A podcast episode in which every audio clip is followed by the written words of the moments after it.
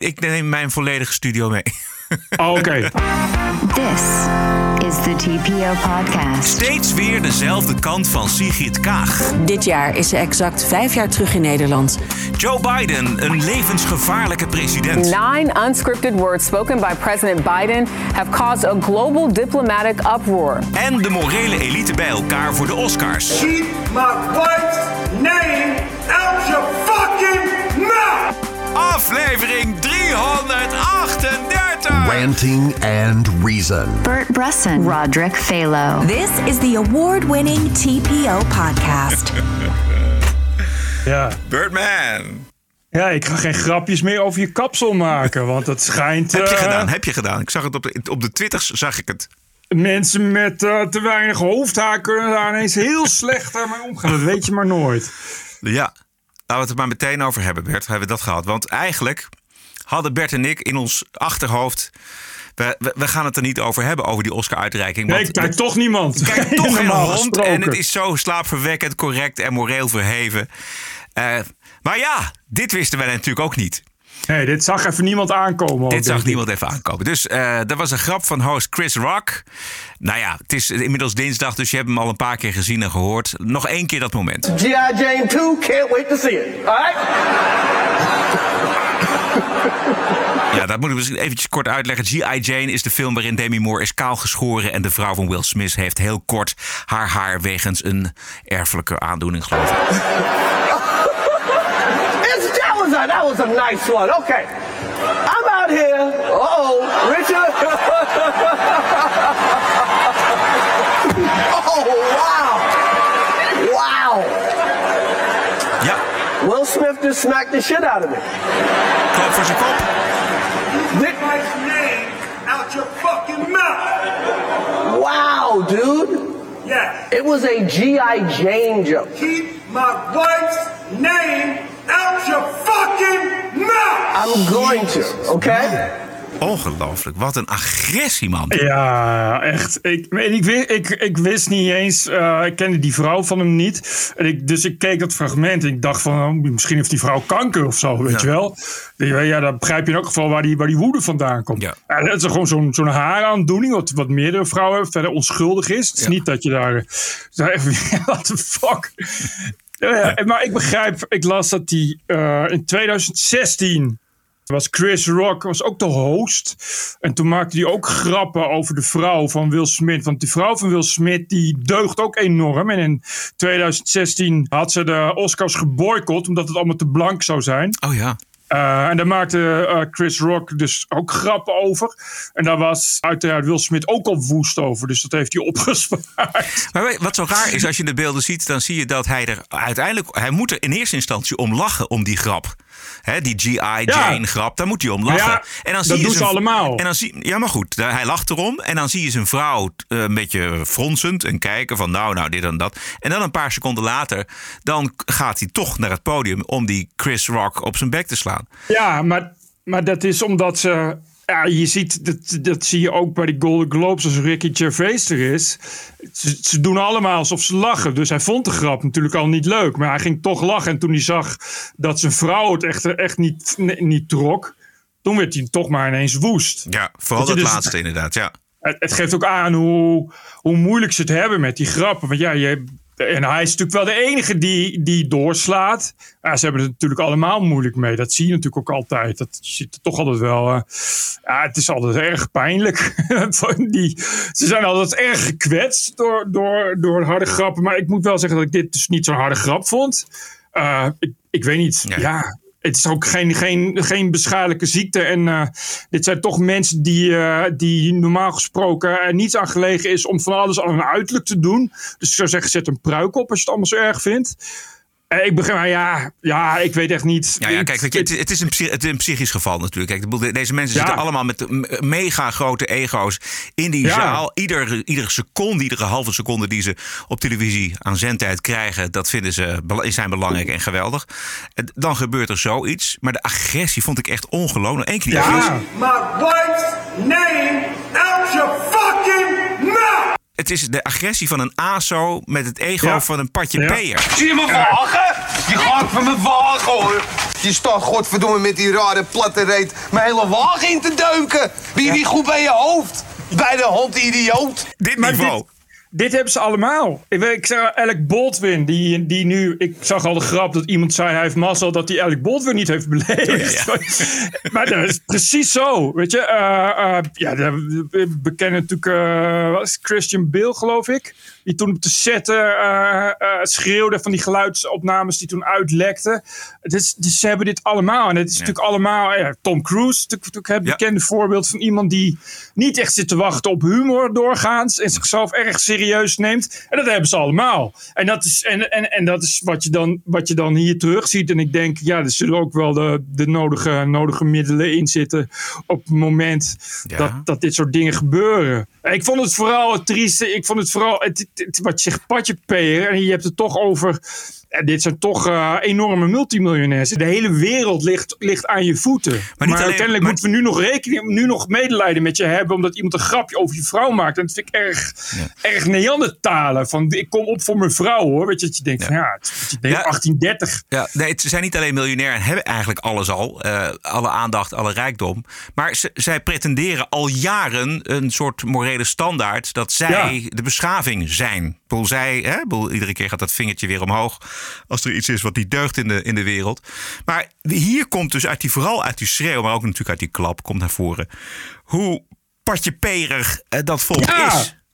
Ja, maar dat, en dit, is dus, dit is dus de beschaving die daarachter zit. Dit, is dus, dit is dus de werkelijke beschaving achter, achter al dit soort, al dat soort normaal zo moralistische types. Weet je, dit is, dit, is hoe, dit is hoe ze werkelijk zijn. Weet je, dat is natuurlijk, ja, je kan toch gewoon geen, geen voorstelling bij maken dat je weet dat de hele wereld naar je kijkt. En dat je, dat je dan de cabaretier een klap gaat geven, alhoewel het op verder een keurig corporale vlak in het gezicht was. Dat, dat moet ik dan wel weer zeggen.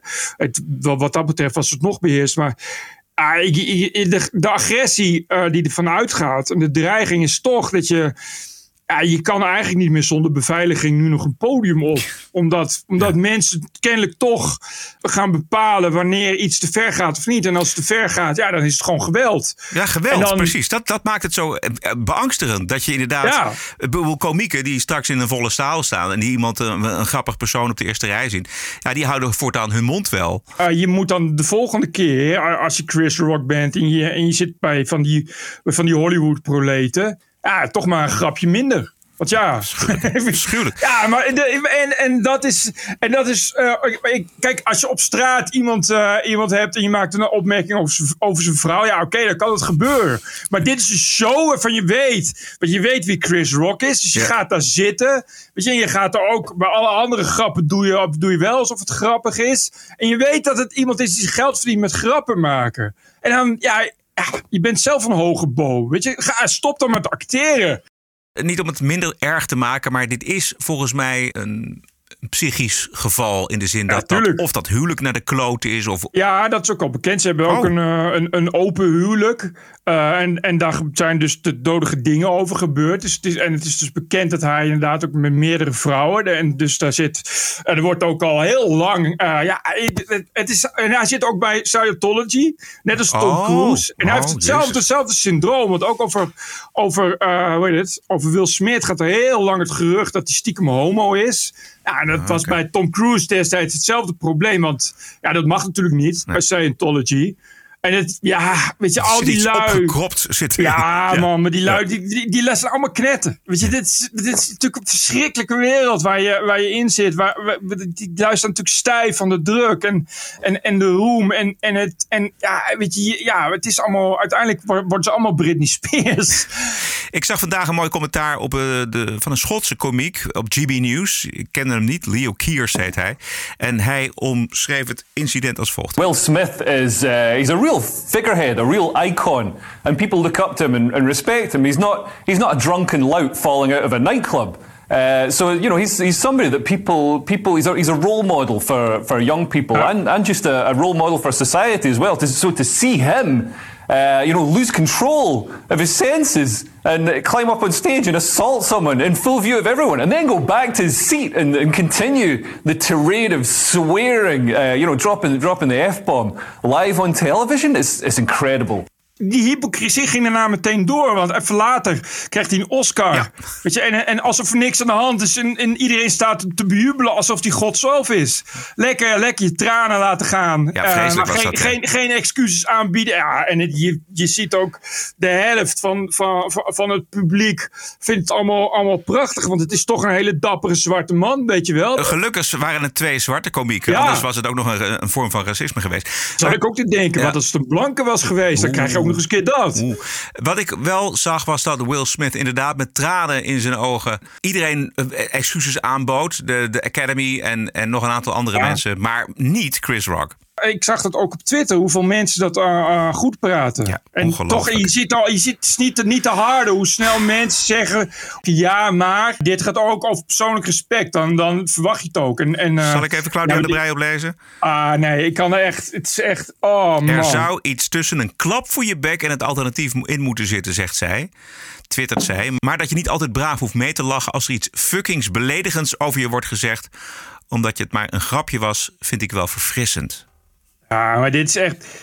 Claudia de Brij heeft in haar hele leven nog nooit een kwetsende grap gemaakt. Weet je, dat, dat- is lekker, dat is lekker makkelijk als je elke keer op het podium staat met verschrikkelijke zaaddodende wijf shit. Ja, dat, ja en dan hoef je niet bang. te- Claudia de Brij hoeft niet bang te zijn dat iemand, dat iemand het opneemt voor zijn vrouw omdat ze de vrouw op de eerste rij heeft beledigd. Meer het over, nee. tegenovergestelde. Maar mensen vinden het fantastisch. Want ze zat al vanavond had ze 2000 likes voor deze tweet. Ja, maar dat kan toch niet? Ja, Ja, zij zegt, zij zegt gewoon, zij zegt gewoon van ja, het is oké als je, als je, als, als je ja, beledigd wordt. Ook al, on- ook al is het humor en cabaret en satire, dan is het eigenlijk goed dat je dan eh, voor, wat voor jezelf opkomt. Ja, precies. De Maar- maar- verharding van de samenleving en de verharding van het debat, daar wijst zij op Ja. zitten. En, en ze hengelt natuurlijk naar die 2000 likes, dat begrijp je. Eh, nou, even kwijt welke waar zag het op Twitter. En dat, daar stond boven Be Like Chris Rock. Want als je kijkt naar hoe hij dat heeft opgevangen, je wel, letterlijk, eh, de klap. Hij ging ook gewoon, door. En dat was toch heel sterk. Vond ik ook. En Smith, die heeft zichzelf, ondanks het applaus uit de zaal, heeft zichzelf toch wel behoorlijk in de kijker laten, laten spelen. Het is niet fijn hoor, op je cv, als je dit gedaan hebt op het podium. Nee, helemaal niet. Al helemaal niet als je zo'n rolmodel bent en zo. Hè? Het is echt, eh, dat, dat, dat ga je nog, zeker in Hollywood is dat allemaal dus ook not done. Want ja, alles is not done in Hollywood. Dus het is, dit- maar ik vond dat Chris Rock, ja, ik dacht ook van ja, wat, wat moet je, je weet, wat moet je? Weet je, dat overkomt je zo. Dat je dan, en hij deed het goed. Je zag wel even dat hij even, even dacht van, nou ja, ik weet even niet wat ik moet. Ja. Maar dat, dat gewoon toch verder ging. Ja, knap, hoor. Ja, echt, je? eh, goed. Ik vond het wel dat hij dat netjes deed, ja. Goed. Rondje Haagse politiek dan maar. Laten Als er maar niet te veel grappen tussen zitten. TPO Podcast. Even een rondje Haagse politiek. Geen feiten helaas voor de Tweede Kamer vandaag. Want daar werd eigenlijk op gehoopt. We hebben het daar afgelopen vrijdag uitgebreid over gehad. eh, in zaken de appjes van Hugo de Jonge aan Siewert van Liende. Over de, nou ja, de mondkapjesdeal. De Kamer had gevraagd. Kom maar met een feitenrelaas. En vandaag antwoordt de nieuwe minister van Volksgezondheid, Connie Helder. Eh, Dat zij het onderzoek van Deloitte maar eventjes wil afwachten. Dus de belofte is dan voor de zomer een feitenrelaas en duidelijkheid. Het, het, het kon niet helder. Nee. Ongelooflijk. Ik, hoe zou, die Volkskrant heeft dat toch gewopt? Je, je neemt gewoon die wops en je haalt alle zwarte stukken weg. Tada! Ja, feiten helaas. Dat, ligt het. dus gewoon op het ministerie. Dat heeft de Volkskrant al gevraagd. En het ministerie heeft het al naar de Volkskrant gestuurd. Dat is feiten helaas. Ja. Maar dit is natuurlijk wel eventjes in de vergadering van afgelopen vrijdag terechtgekomen. Natuurlijk. Dus eh, dit is een- op verzoek misschien wel van Hugo de Jonge. Ja, tuurlijk. Ja, dat lijkt me. Dat, is dat was ook wat meteen deed. Het zou, oh nee, wacht even het onderzoek van Deloitte af. Ja, precies, ja. Tuurlijk, hij wil zoveel mogelijk tijd. Hoe meer tijd, hoe beter. Ja, ja. Oh, maar- En ik heb zondagavond gekeken naar de achterkant van Sigrid Kaag. Dat is een tv-serie van Caro en Survey... waarin gezien de titel gesuggereerd wordt... dat we een andere kant te zien krijgen van de bekende Ja. Nederlander. Maar eerder waren dus aan de beurt Wopke Hoekstra en Ahmed Abu Talib... en nog een aantal anderen. Alleen zagen we zondagavond totaal geen andere kant van Sigrid Kaag. Want we kregen weer het verhaal dat we al zo vaak op televisie hebben voorgeschoteld gekregen. Een heel klein stukje luisteren. Dit jaar is ze exact vijf jaar terug in Nederland. Van de relatieve luwte van een functie als minister van Buitenlandse Handel staat ze nu als partijleider en minister van Financiën midden in het politieke geweld. U zegt over de ChristenUnie dat het een, auto, een roestige auto is. Vicepremier, minister, partijleider. Maar Kaag kan inmiddels nog iets op haar konto schrijven. Geen enkele vrouwelijke politicus krijgt zoveel haatberichten. De topdiplomaat is verworden tot kop van Jut. We wisten dit allemaal al. En nu komt er wel, vind ik, een ernstig voorbeeld van die bedreigingen. We weten natuurlijk dat zij achterna gezeten is door die uh, vreselijke meneer met die fakkel. Maar er gebeuren nog wel meer zaken in haar directe omgeving. Nou ja, ik was gisteren naar het strand. En er was een jonge vrouw die, die wilde iets tegen haar zeggen. Dus zij kijkt haar aan en ze zegt: uh, Ja, zo van. Uh, toen zei ze, hoer, vuile hoer, zei ze. Dat vind ik wel waar. Ja, walgelijk. Dat is heel kut natuurlijk. Walgelijk. Ja. Maar Nee, goed, maar ik- het programma suggereert dat er een andere kant van Kaag komt. Maar het wordt gewoon weer het bekende portret. Ja. Zoals er zoveel portretten zijn geweest van Sigrid Kaag bij de publieke omroep. Ja, maar het, ik, het, is, het lijkt alsof de publieke omroep dat gewoon niet kan. Het lukt gewoon niet om, om iets, anders, iets anders neer te zetten dan Sigrid Kaag als sterke vrouw of zo. Ik weet het ook niet. Waar gaat het mis? Want je hebt die andere uitzending ook gezien. Of, hoe, Nee, of die andere figuren. Het, het zijn portretten die dan zoeken naar eh, zeg maar iets wat al bekend is van die persoon. En daarachter, privé bijvoorbeeld. Mij lijkt het heel interessant om bijvoorbeeld de andere kant van Geert Wilders te zien. Bedoel, die, die kennen we eigenlijk alleen maar als bullebak in de Tweede Kamer. Maar die heeft natuurlijk een heel leven achter zich. eh, wat volgens mij interessant is, wat een echt een andere kant is. Maar het grappige was ook dat je, je zag al, ook in deze uitzending dus, eh, hoe vaak ze al geportretteerd is door de publieke omroep. Want er, zijn, Ja, er zaten dus persoonlijke interviews in met Ruud de Wild, met Thijs van der Brink. Natuurlijk de, de fragmenten uit de Kaag-docu van de VPRO. Dus al die fragmenten zaten er gewoon weer in. En ja, en dan krijg je natuurlijk geen andere kant van iemand te zien. En dat is toch raar dat je dat dan niet. Dat je, maakt dan geen uitzending dan Nee. als het niet lukt. Dat je, je wil een andere kant laten zien en dat lukt dan niet. En dan ga je het toch uitzenden. Er zit er geen eindredacteur die zegt: Nou, sorry, maar dit is eh, item gesneuveld. Ja, ik denk dat dit gewoon de bedoeling was. Want er, er, er waren ook weer alleen maar positieve meningen over haar. Van familieleden Jezus. begrijp ik dat. Maar er zitten dan ook twee journalisten in. Kees Boman van de NPO en Philip de Wit-Wijnen van NRC. En dan geen moment van kritiek. Dat vind ik zo raar. Eigen- eigenlijk alleen maar bewondering. Is dat toch een rare obsessie met Ja, dat, het, is een, het is een obsessie, Bert. Triestig is het. Wie, en dit was ja, Caro en CV. ja. KRO en CV, dat heb al met een kruispunt. Ik begrijp die bejubeling van, van Kaag begrijp ik gewoon ook helemaal niet. Ze past natuurlijk helemaal in het moderne plaatje van een vrouw die opkomt voor zichzelf en het ver geschopt heeft in de wereld en zich nu overgeeft aan de Nederlandse politiek en daar ook, als het goed is, eindigt als premier. Dat is een beetje de, de, kijk, de wensgedachte. Je ziet dat heel erg aan iemand als Kees Boman. Die, die vindt haar echt fantastisch.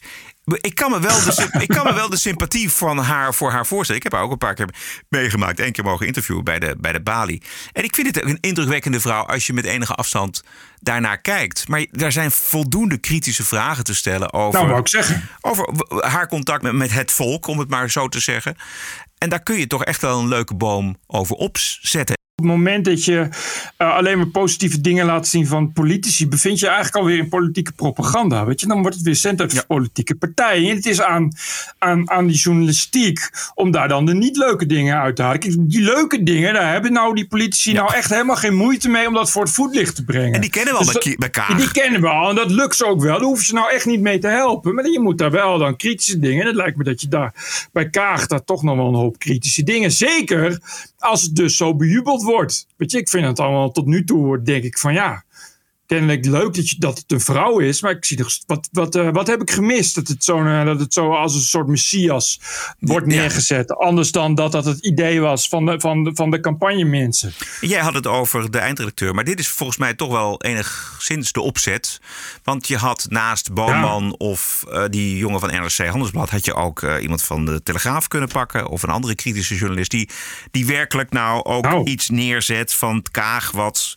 Nou ja, wat misschien een scherp randje heeft. Het lijkt een beetje op, ik weet niet of je die uitzending gezien hebt, maar die was vrij recent. Ging over de kloof tussen politiek en het volk. Een programma gepresenteerd door Jeroen Pauw, waar je toch normaal gesproken wel van verwacht dat dat heel goed en doortimmerd in elkaar zit. Maar daar was zij op een gegeven moment, meen ik serieus. Maar daar zat zij dus ook, en daar werd ook niet doorgevraagd over de afstand die zij heeft tot het gewone volk. Eh, mooi geïllustreerd natuurlijk in die quote op de achterbank van die taxi. Uit Ja. de VPRO-documentaire. Wie zijn die mensen? Weet je wel. Dat zegt toch alles? En dat is toch een fantastisch item om daar Ja. met haar over door te praten. Het punt is, en ik ben daar zelf wel wel eens bij geweest. Het was ook een uitzending. eh, en ook zo'n een of andere thema-uitzending van de NPO. En ik heb er wel eens bij gezeten bij de redactie. Ja, dat, en dat was dus niet best. Dan zit je dus Wat, met dan? mensen. Wat gebeurt daar dan? Het allerergste wat ik zag. Het is niet eens onwil, weet je. Het is gewoon totale desinteresse. Ja, ik Kees denk- Boman, dat ho- hoef, hoef ik maar 100 meter verder te lopen. Die komt toch elke dag hier voorbij. En, en daar hebben we goede banden mee. Maar, de- maar serieus. Ja. Want da- dan hoef je niet nog eens een keer iemand te zoeken. En daar een uitgebreid gesprek mee te doen. En dan vragen ze aan Kees Boman. Kees, we zoeken nog iemand. Weet jij nog iemand? Ah, die van de NSC. Oké. Ja, maar, maar echt serieus. Nou, kijk, misschien is- zou- is, dat dan de luie versie. Maar ik, ik denk eigenlijk dat zij. dat er eh, ook achter zit, of misschien wel alleen achter zit. dat zij gewoon weer toch een positief beeld van Kaag willen neerzetten. Omdat ze. Kaag zelf adoreren. Ze vinden haar zelf Ja. fantastisch. Het zijn ook Ja. allemaal D66-stemmers, zeg ik eventjes uit de losse pols. Dat, dat is, dat is de partij uit de journalistiek. Ze hebben sympathie voor haar. Ja, en dan krijg je dus zo'n programma. Dit, precies dit. En het punt is dat er nul kritiek is. Dit is, dit, dit is niet. In een goede, op een goede redactie heb je dan ook nog een groep die dat dan aan stukken schieten. Weet je, dat je zegt van wa- wat, wat kunnen we anders. Maar dat is het dus niet. Daar was ik toen dus voor ingehuurd. Omdat Jeroen Pauw mij belde. Van kun jij er niet eens een keer heen? Want het ging, over, eh, het ging dan over, eh, geloof, over de maatschappelijke verhuftering en geen stijl. Weet je wel. Dus, dus kun jij dan niet eens gaan zitten? En toen, nou, toen heb ik die hele redactie daar in, in drie kwartier durende, durende rent heb ik helemaal kapot gemaakt. Nou, daar heb ik na nooit meer wat van gehoord. En toen keek ik die uitzending, toen hebben ze precies gedaan wat ze al zeiden tegen mij dat ze gingen doen. Waarop ik zei van, ik zou dat allemaal niet doen als ik jullie was. Ik zou als ik jullie was, dat precies een keer iets anders nemen. Oh, Weet je- geweldig. Ja, maar, Ja. maar Ja. je zag Nee. die mensen ook kijken van, wat hebben we nu dan? Iemand, iemand die tegen ons ingaat. Dat is, heel- Ja, ja. maar dat is hoe het gaat. Ja, ik heb ook zo'n zo'n verhaal nog. Want ik, ik ben, mijn eh, carrière begonnen bij de VARA. En daar werkte ik voor een Radio 5-programma. Toen dat nog een achtergrondzender was. Toen had ik eens een keer bij de redacteur bij de VARA... hadden wij bedacht van... nou, het was Internationale Vrouwendag. Laten we nou eens een keer politiek incorrecte mannen kiezen... die over vrouwen praten. En zo hadden we een hele opzet gemaakt... met Marco Bakker en onder andere Johan Antieren uit België. En we hadden zo'n hele opzet gemaakt. Extreem. Nou, extreem valt er reuze mee. Maar in ieder geval niet politiek correct. En toen heeft, geloof ik, een uur voor de uitzending... de eindredacteur dat helemaal omgegooid. eh, samen met de presentator. Omdat het toch echt veel te erg was. Ja, maar dit, ja, maar echt, het is, het is, het is, het is heel droevig. Wegopzet, En het, ja. het, punt, het punt is dat, dat, dat niemand die het maakt, kan dat iets schelen. Weet je, de- Nou, ik, ik vond het erg toen. Ja, ja, ja jij. Maar goed, jij werkt ook niet meer bij de publieke omroep. En wel daarom. Nee, maar, nee, maar ik bedoel, die mensen die daar zitten, die, die, die zeggen: Oké, we gaan weer een reeksje maken. Het begint inderdaad met de keuze van de, van de mensen. Ik vind Abu Talib vind ik nog wel iemand die, waar een, een, een interessante kant aan de achterkant zit. Tenminste, dat kan ik me voorstellen. Eh, bij nou, zoveel mensen eigenlijk. Nou, wat ik noemde. eh, Geert Wilders vind ik interessant. Eh, maar Sigrid Kaag hebben we nou zo vaak. Ja. Alleen al die hele documentaire, Bert, van twee jaar geleden, van de VPRO, waar ze eindeloos gevolgd is. Dan, dan kun je toch niet meer een, volgend portret maken van Sigrid Kaag op de manier Nee. zoals het gegaan is. Of je moet inderdaad echt een andere kant van haar tonen. Maar die hebben ze dus, dat hebben ze niet gedaan. Ja, maar weet je, wie gaat ook op, naar kijken op zondagavond? Ja. Er is toch niemand, niemand die dan denkt... oh, wat leuk, weer iets over Kaag bij de publieke omroep. Ga ik echt even voor zitten. De enige die dat kijken zijn de mensen die er professioneel mee bezig zijn. En dat is, dat is natuurlijk problematisch. Ja, dat is het. Ja. Goed. Als er vandaag Tweede Kamerverkiezingen gehouden zouden worden, dan wordt de lijst Omtzigt in één klap de grootste partij van Nederland. Blijkt uit de peiling van Maurice de Hond afgelopen weekend. Het is maar een peiling, maar die maakt wel duidelijk waar het wantrouwen bij de kiezers Juist. zit en waar ook het vertrouwen zit. 26 zetels krijgt hij Omtzigt. 23 voor de VVD, verlies van 11 ten opzichte van nu. En in het rijtje met of zonder Omtzigt, dat is wel boeiend, want daarin zie je dat eh, ja 21 en eh, BBB de meeste zetels, namelijk vier, kwijtraken aan omzicht als hij meedoet. En dan de PVV, die staat er drie af. En vervolgens VVD, Partij van de Arbeid, CDA en de SP, allemaal eh, twee. En daarbij aangetekend dat Ja 21 wel al dan in de lift zit. Hè. Zij halen met omzicht toch nog acht zetels. Ja, en zonder 12 geloof ik. 12. CDA, Ja. eh, Ja, sta- CDA. CDA staat al heel lang laag in de peilingen, dus op 9. En die levert er dus, wat zei ik nou, min 2. Die krijgt er dan nog, eh, ja, daar gaan er nog twee af. Dus die, als, Omtzigt meedoet, krijgt het CDA zeven zetels. Ja, en dat is dan nog, nog, nog niet gerekend dat voor de zomer een nieuw rapport komt waarop Hugo de Jonge van het CDA moet gaan uitleggen dat hij niet, liegt, niet loog, terwijl die glas hard stond te liggen. Dus ja. hoe het ook gaat, dat is wel, als je nu CDA bent, is, is, zit je in een pijnlijke tijd. Daar kun je eigenlijk niet meer onderuit. Ook. Nee, ik denk dat je dan toch naar Omtzigt gaat. Want hij komt aan die 26 zetels, onder andere natuurlijk omdat die, dat CDA zo slecht staat. Juist. Eigenlijk haalt Omtzigt zijn zetels overal vandaan, als je dat rijtje zo ziet. Ehm, en dat klopt ook wel, want die zwevende kiezer, ja, daar zijn er genoeg Ja. van. En dat zijn allemaal mensen op zoek naar betrouwbaarheid.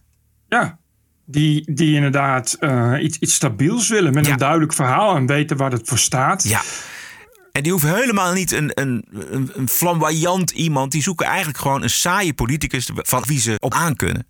Ja. En dat is omzicht. Dat zijn we alweer vergeten, maar dat hebben we natuurlijk altijd gestemd. Ik bedoel, de premiers, eh, Lubbers en Kok Ja, en ja. Balkenende. Ja. Nou, dat zijn geen, eh, geen flamboyante persoonlijkheden, Nee, weet nee. je. Maar wel natuurlijk degelijke mensen die je vader kunnen zijn. Waar. Waarbij je denkt, het komt wel goed. Probeer me even voor te stellen. Premier Omtzigt. Wat voor, ja, nou, wat voor kabinet? Dat het, ja. Ja, misschien wil hij het wel helemaal niet, weet jij. Nee, Ik ja. wel, eh, Je moet het ook wel willen en, en bovendien kunnen.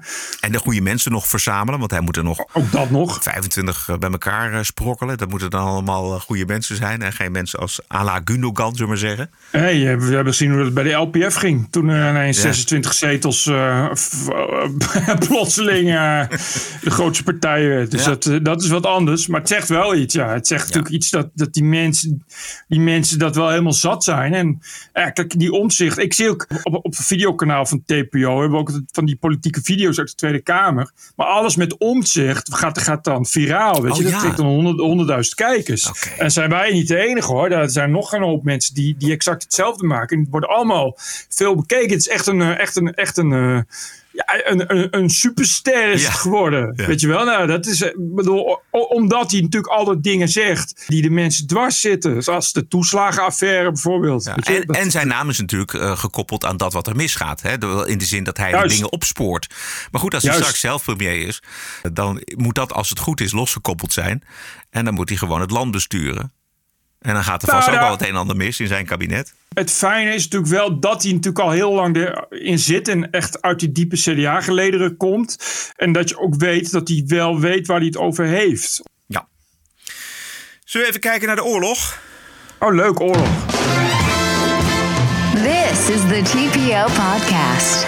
Amerikaanse president Joe Biden die hield met een aantal uitspraken, zeg maar zeggen, een aansteker bij de Derde Wereldoorlog. De uitspraken waren unscripted, zoals dat heet. Eh, oftewel, ze stonden niet op papier en kwamen er gewoon helemaal spontaan uit bij Joe. Nine unscripted words spoken by President Biden have caused a global diplomatic uproar. CBS's Skylar Henry is at the White House where the Biden administration uh, has been making some very swift clarifications. Skylar. World leaders were certainly caught off guard by the president's closing remarks. And while his speech earned mixed reviews, even from some allies, some are concerned Mr. Biden's rhetoric could potentially add more fuel to the fire. Ja, en het meest problematische was wel Bidens oproep om Poetin te vervangen. For God's sake, this man cannot remain in power. Het is. eh, eh, dit soort dingen worden niet heel licht opgenomen in Rusland. Je- het probleem is. We hebben, we hebben eerder dit soort dingen gezien. En toen was het Reagan met een grapje. dat hij zijn bommenwerpers Oh ja, op precies, ja. Rusland te bombarderen. Ja. Eh, en dit was geen eens een grapje, kun je nagaan. Het probleem is dat, je, dat, daar, dat, dat dit soort landen daar enorm van in paniek raken. Dus dat is vrij gevaarlijk. Eh, en je vraagt je inderdaad af wat hij daarmee bedoelt. Nog steeds. Ja, kijk, het wordt natuurlijk onmiddellijk in verband gebracht met het Amerikaanse handelen ten aanzien van Saddam Hussein. En Juist. de Libische leider Gaddafi. En uiteraard voor de mensen die nog een eentje teruggaan, eh, de Chileense president Allende. Allemaal met behulp van Amerikanen afgezet. En als je dan over Poetin op eh, bij een oorlog die woedt in Europa en waar kernwapens een rol kunnen gaan spelen, zegt: ja, maar dat eh, willen we dus ook met deze Poetin. Ja, dan ben je echt niet goed bij je hoofd. En dat is natuurlijk het, het probleem bij Joe Biden. Het Witte Huis moest onmiddellijk op de rem gaan staan. We do not have a, a strategy of regime change in Russia or anywhere else for that matter. Ja. Nee, nee, maar dit geeft aan hoe ernstig het is. Het Witte Huis moet nu de president gaan corrigeren. Oh, man, man, Dat, dat is geen, niet bepaald een symbool van goed leiderschap. Die, het is niet dat er nu heel veel eh, diplomatiek verkeer is. En dat betekent dat die Russen die kijken mee en zo. En die moeten het hebben van wat er, wat er op dat moment gezegd wordt. Biden zegt iets. Dat betekent dat binnen de, de kliek van Poetin die moeten gaan interpreteren. Wat betekent het? Wil die gek een onthoofdingsaanval gaan uitvoeren of zo? Vervolgens komt het Witte Huis, wat voor de Russen het signaal is.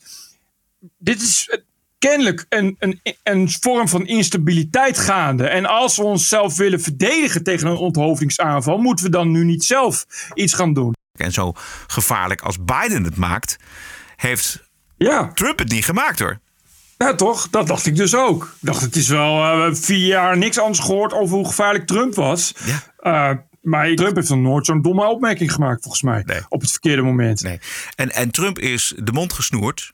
En uh, je zou hopen dat dat bij deze Biden tijdens zijn presidentschap ook nog wel gebeurt. Want dit is natuurlijk linker soep. Kijk, ja. het beste is als Biden zich gewoon aan zijn door anderen zorgvuldig gecomponeerde teksten houdt. En dat vinden ook Juist. senatoren in Washington. I wish he would stay on script. This administration has done everything they can to stop escalating. There's not a whole lot more you can do to escalate than to call for regime change. And abroad, allies are distancing themselves from the comments, including French President Emmanuel Macron, who still communicates with Putin, who warned against a verbal escalation with Moscow, calling the strategy counterproductive. Ja, contraproductief is het zeker. Juist. Biden kan geen gesprek meer voeren met Poetin. Hij heeft hem ook al een keer een slager genoemd, wat hij ook natuurlijk is, maar dat moet je gewoon niet zeggen in het diplomatieke verkeer. En Biden kan alleen nog maar, eigenlijk alleen nog maar oor- oorlog voeren met uh, deze Poetin hier in Europa. Dat hebben we liever niet. Uh, Nee. Macron die heeft geen zin in escalatie en is eigenlijk uh, vele malen verstandiger en blijft nog wel praten met Poetin. Dat doet hij ook echt. Uh, Joe Biden is eigenlijk een gevaar. Een gevaar voor de wereldvrede. Als je het zo hoort, wel ja. En, en nog gevaarlijker dan Trump op Twitter was, denk ik zo. Ja? Ik, ik, ik weet nog wel een foto van Biden en Poetin die elkaar een hand geven. Je hebt ook diplomatiek verkeer nodig. Je hebt overleg nodig. Wij bepalen niet of die man uit het Kremlin gezet wordt of niet. En wanneer dat gebeurt. Dus je moet met, zeker als je kernmachten bent, moet je met elkaar in gesprek blijven. Zo ingewikkeld is dat toch niet? Nou, wel als je, als je, als je bezig bent met een oorlog op, aan de grens van, van NAVO-gebied. Dan is het laatste wat je moet doen hem voldoende munitie geven. Ja. Dat van die regime change, dat was in Washington. Toen was hij inmiddels alweer terug. Maar in Polen sprak de Amerikaanse president uh, uh, Amerikaanse troepen toe. Die daar zijn, gelegerd zijn. En toen suggereerde hij dat uh, zij naar Oekraïne gaan om daar de moedige Oekraïners te zien. See when you're there, you're going to see women, young people standing, standing in the middle of front of a damn tank, just, just saying, I'm not leaving. I'm holding my ground. Ja, het is natuurlijk gestommel van een patiënt, maar... Ik wou net zeggen, het is moeilijk te verstaan. Het is moeilijk te maar- verstaan, maar hij zegt dus tegenover die Amerikaanse soldaten... als jullie straks in Oekraïne zijn, dan en dan zullen jullie die vrouwen en kinderen zien. Jezus. Ja, dat is een signaal van jullie gaan naar Oekraïne toe. En dat betekent gewoon dat de Amerikanen in oorlog zijn met de Russen. Wat is er voor waanzin, man? Nog een ander moment, want hij heeft dus inderdaad gezegd van... eh, Poetin is een slager. En dat zei hij toen hij in Warschau was. En op een vraag van een Amerikaanse journalist. Die zo, dat zegt hij zo eventjes tussen neus en lippen door. Luister. You know, you're dealing every day with Vladimir Putin. I mean, look at what he's done to these people. What does it make you think? He's a butcher. He is a butcher. Hij is een slager.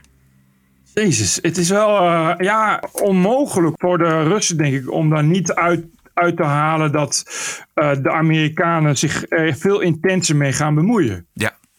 Had je al, heb je al ook eh, dat, dat, die vergiftiging van Abramovic? Vertel. Ja, de, de scoop van de Wall Street Journal. Dat eh, Abramovic en twee Oekraïners die bij vorige begin deze maand bij eh, onderhandelingen waren. in Kiev. Vergift, in Kiev vergiftigingsverschijnselen hebben. En dat wordt toegeschreven aan de Russen. Ja. Ze zijn niet buiten levensgevaar, maar inderdaad de aantal onderhandelaars en hij. Hij is de oud-eigenaar van Chelsea, uh, Ja. de voetbalclub. En hij had eh, brandende ogen en draaien. Nou, ja, het was allemaal weer het was verschrikkelijk. Het waren allemaal weer ver- vergiftigingsverschijnselen. De gedachte is, las ik, dat het idee is dat extremisten uit het Kremlin, misschien niet eens eh, Poetin zelf, maar eh, extremisten hadden gedacht: van, we hebben helemaal geen zin in onderhandelingen, vredesonderhandelingen. Dat moet afgelopen zijn. Yep, ja, ja. Eh, Bellingcat, eh, ehm, die eh, zegt inderdaad dat het wel waarschijnlijk toch wel vergiftiging is. Gezien de dosering en de keuze voor het type gif is het waarschijnlijk bedoeld om de mensen mee af te schrikken. Want als het bedoeld was om te doden, zouden ze nu al dood zijn. Eh, ik, voor zover ik begrijp hadden ze inderdaad geïrriteerde ogen en blaren op, eh, op hun handen. Ehm, dat klinkt inderdaad meer als een irritant, als een irriterend eh, iets dan, dan als een gif. Maar dat, eh, ja, maar als, als, als gaat blijken of als eh, vast komt te staan of überhaupt het idee postvat dat de Russen dit hebben gedaan, is het wel weer een tandje erger. Want het, ah, dan houden, denk ik, verder besprekingen ook wel een beetje op. Want het klinkt meer als een soort terreurdaad dan als, als, als überhaupt iets anders. Ja. Eh, ik las nog in de Britse krant The Independent. Die had afgelopen weekend een verhaal over muitende Russische soldaten. Dat zij een kolonel bewust Oh met ja. een tank hebben aangereden. Die kolonel, Yuri Medvedev, is inmiddels aan zijn verwonding overleden.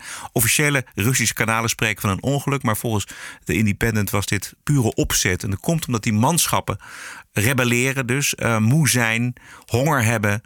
eh, het nut niet van die oorlog zien. En er was een Russische pelotonscommandant van een tankbrigade zelf overgelopen naar de Oekraïne. Dus er, Oh. wordt, ook, er wordt ook gedeserteerd. Jezus. Ja. Het, is, eh, het eh, houdt niet echt over voor Nee. Poetin. Maar ik, ik las wel dat hij toch waarschijnlijk weer nieuw materieel met veel nieuwe raketten onderweg zijn. Dus de vraag is wat hij gaat doen. Daily Mail schreef dat, dat er executiepelotons naar Oekraïne gestuurd zijn. Om eigen Russische militairen dus, die niet meer in de pas lopen, de schrik aan te jagen en Oh. overlopers te doden. Ja, ja. Nou, dat heeft hij van Stalin. ja, dat heeft hij van Stalin. Daarom waren ze ook zo goed in de Tweede Wereldoorlog. Al die soldaten konden toch geen kant uit. Dus. Jongen, jongen, ja. Zijn een uitvinding van Stalin. Die stuurde zijn ongewapende soldaten met duizenden tegelijk af op Duitse mitrailleursnesten. En om ervoor te zorgen dat ze niet eh, halverwege teruggingen of iets dergelijks, ja, werden ze gewoon. Het was of, de, of ze werden gedood door de Duitsers of door de Russen. Je kon kiezen. Jezus, Mina. Eh, jij stuurde mij een mooi filmpje van de woke-verslaggever van CNN, Dan Lemon. Ja. Dan Lemon. Eh, boots on the ground in Lviv, in het westen van Oekraïne. Dat is eh, toch echt wel inderdaad een drastische koerswijziging bij CNN. Ik denk dat hij gewoon zijn programma kwijt is en dat hij de keuze had. Ja. Of je wordt versla- Hè? Denk je niet? Precies. Ik dacht ook, eh, die, die nieuwe baas is gekomen. En het eerste wat hij heeft gezegd is Don. Ik heb een idee. Voortaan gaan, we, voortaan gaan we het zo doen. Ja. Jij gaat gewoon verslag even doen. Sterker nog, of je gaat nu naar het front, of je kan ergens anders iets gaan zoeken. Ja. Want ik kan me echt met geen mogelijkheid voorstellen dat Don Lemon ook maar iets in zich heeft om aan het front verslag te doen. Dat lijkt me helemaal geen, geen serieus verslaggever ook. Nee. Ik weet het niet, ik weet niet wat zijn achtergrond is, maar... Nee, hij zag eruit als Rutte, zeg maar, met, Ja, een helm, precies. met een helm op. Precies, het zag er ook heel raar uit en zo. Ja, ik- Hij moet gewoon een beetje wennen als verslaggever, denk ik. Hij staat een paar honderd meter van een opslagtank die in brand staat. En hij draait ehm, ja, daar steeds naartoe, waardoor hij dus steeds wegdraait van zijn microfoon. En zijn verslag eh, moeilijk hoorbaar wordt. Luister even een klein stukje mee. And this is a, a, a right near the city, about a 10 minute drive from where we are from downtown. Apparently, according to the mayor, that he believes that is a Russian military strike on this facility. They, they said that uh, the air raid sirens went off and then there were three strikes that hit this facility. It is a fuel storage facility. Here's the tricky thing there are some tanks here, and this is in the north. Uh, is that correct, Tarish? This is in the north? Hij weet ook niet helemaal waar die precies is. Dus dat moet hij dan vragen aan zijn assistent. Ehm, Maar goed, misschien is het een beetje flauw commentaar geven. Want hij staat Ja, er wel. Ik wou net zeggen, het is wel toch dapper. Hij staat er namelijk wel. Ja. Ik bedoel, het is wel echt. Ik zag wel dat ze... er liepen brandweermannen uit het Canadese Edmonton. En dat stond ook op hun, eh, op hun jas. Dus er waren op Twitter op heel veel mensen die zeiden... Ja, toch staat gewoon in. Amerika. Die staat gewoon in, ergens in Canada. Eh, en het werd echt een complotding. Maar het blijkt dat, het, eh, dat die lui uit Edmonton al heel lang samenwerken met, eh, eh, met die Oekraïners. Vandaar dat daar Canadese brandweermannen Oké. aanwezig zijn. Dus hij staat er wel echt, ja. Oh ja, oké. Het- Het is een enorm contrast met de modieuze woke-preken Nou. die hij de afgelopen tien jaar in de studio heeft gegeven. En dan staat hij nu aan, aan, het, aan het nou niet echt aan het front, want Tel Aviv is natuurlijk nog niet helemaal het front. Ik bedoel, er valt af en toe wel een raket naar beneden. Maar ehm, nou ja, en het is een nieuwe, een nieuwe, een nieuwe fase in zijn carrière. Hey, maar ik- het is duidelijk wel echt eh, de nieuwe koers van CNN. Dat is wel echt een drastisch eh, verschil ineens ook, hè? Met Ja. een nieuwe baas. Ja. Dat is, eh, die, dacht, die dacht natuurlijk ook van ja, laten we het maar meteen goed doen dan. Ja, ja, precies. Goed. TPO Podcast. De TPO-podcast wordt je twee keer per week aangeboden. Op dinsdag en op vrijdag. En dat kunnen we alleen dankzij jouw donatie of je abonnement via Petje Af. Sorry. Via petje.af slash TPO-podcast. En er is geschreven. Zo'n Ja, door- ja. nog wel door, een- door een vrouw. We hebben ook vrouwelijke fans natuurlijk. Oké, leuk. Dit is eh, Jo. Jo zonder achternaam. Jo zonder achternaam schrijft. Hi Bert en Roderick. Ik heb ook een anti-woke abonnement afgesloten. Tenminste, zo voelt het.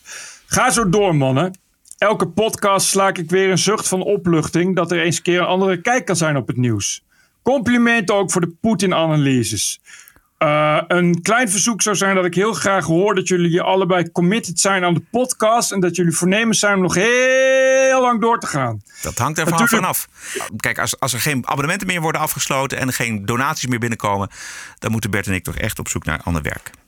Zo simpel is het. Ja, dan, dan gaan we voor CNN naar het front. Ja, precies. Is niet Eh, erg. dat- Althans, vinden wij niet erg. Maar goed, dan, dan gaan we er wel anders doen. Ja, Bert, sorry. Ik kan altijd nog nieuws lezen worden. Precies. Bij het NOS Journaal of zo. Dat is misschien... Eh, natuurlijk moet iedereen die luistert netjes betalen, want dit is te mooi om gratis te zijn. Maar soms schemert er iets te veel door dat jullie overwegen om te stoppen. Please niet. Anyway, dit was het. Verder helemaal top. En ik blijf nou in ieder geval trouw luisteraar en betalen. Goed. Jo, zonder achternaam. Dankjewel Jo, je geeft het goede voorbeeld en je hebt het inderdaad goed in de gaten. Kijk, we dreigen er niet mee. Want kijk, wij vinden het hartstikke leuk om te doen. Alleen, ja, wij moeten er ook van eten en onze hypotheek van betalen. Zo simpel is het. Heb je ook een brief? Schrijf het ons. Of wil je wat zeggen? info.tpo.nl En als je een abonnee wil eh, worden en ons wil ondersteunen... doe dat dan via petje.af slash podcast. Ja, een van de vele redenen om eh, in te tunen, ook op de vrijdag podcast, is de Wokweek natuurlijk, die in zijn geheel verhuist naar de vrijdag. In de Wokweek van aanstaande vrijdag onder meer deze Belg. Het probleem is dat je juist een gebrek aan respect toont voor iemand anders. En dat is juist, voor mij, wokeness wordt een probleem niet als het positief spreekt over een groep, maar als het negatief spreekt over een groep. Eh, en dat, dat is waar dat woke eh, uit de bocht gaat. En dat doet, dat doet ze regelmatig en bijna altijd. Ja. Herken je hem, Bert? Hé, wie is dat? Dit is Abu Jaja. Oh ja, die vroeger toch de grote vijand van iedereen eh, eh, eh, iets rechtser dan het midden. Ja. En tegenwoordig is die inderdaad al heel lang goed bezig met een, met een geweldig, geweldig anti-woke shit posten en, en een woke omlaag halen. Hij was inderdaad, wat jij zegt, hij was eigenlijk ja, een soort moslim-radicaal activist in ieder geval. Ehm, inmiddels is hij dus een groot voorvechter van de liberale democratie geworden. En hij heeft een nieuw boek, dat heet De Verlichting onder vuur. Ik hoorde hem vandaag bij Radio 1. En daar gaan we uitgebreider op in aanstaande vrijdag in de Wokweek. In de TPO-podcast op vrijdag, de Wokweek. Ook in de wiskunde valt nog genoeg te decoloniseren. Het absurdisme. You're an adult. Grow up. Deal with it. De terreur. Everything woke turns to shit.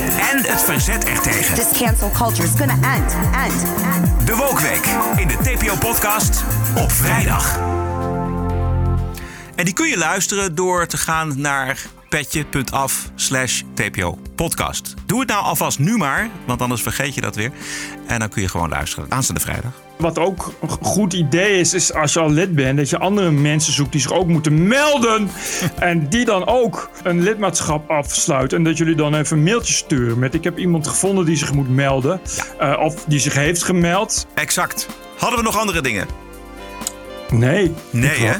Dit was het wel, hè? Dit was het wel. Voor, voor, voor- Vandaag was de dag van eh, eigenlijk alleen maar eh, Oscars een beetje. Ja, ja. Elke dinsdag en elke vrijdag online via je favoriete kanalen. Vergeet je abonnement niet voor de vrijdagshow. En je steunt de TPO-podcast. We blijven aan de slag met eh, de abonnees die we krijgen en met de donaties.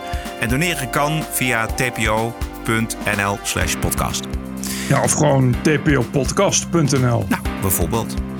Eh, voldoende wegen die leiden naar Rome. Heel veel dank. Stay cool. En tot vrijdag. TPO Podcast. Bert Bruson, Roderick Balo, Ranting and Reason. Podcasting is the TPO podcast in the Netherlands. Bert and Roderick. What a show. I'm telling you. Twee keer per week de TPO-podcast op dinsdag en op vrijdag. Twee keer per week. Ranting and Reason. Al vijf jaar lang op dinsdag voor Noppes. En dat blijft ook zo. Maar de vrijdagshow is nu exclusief voor leden. Voor 4 euro per maand of 40 euro per jaar. De TPO-podcast. Twee keer per week en maar één keer betalen. Elke week de vrijdagshow voor maar 4 euro per maand. Keep the show running. Ga naar petje.af slash TPO-podcast. Don't miss. Don't miss.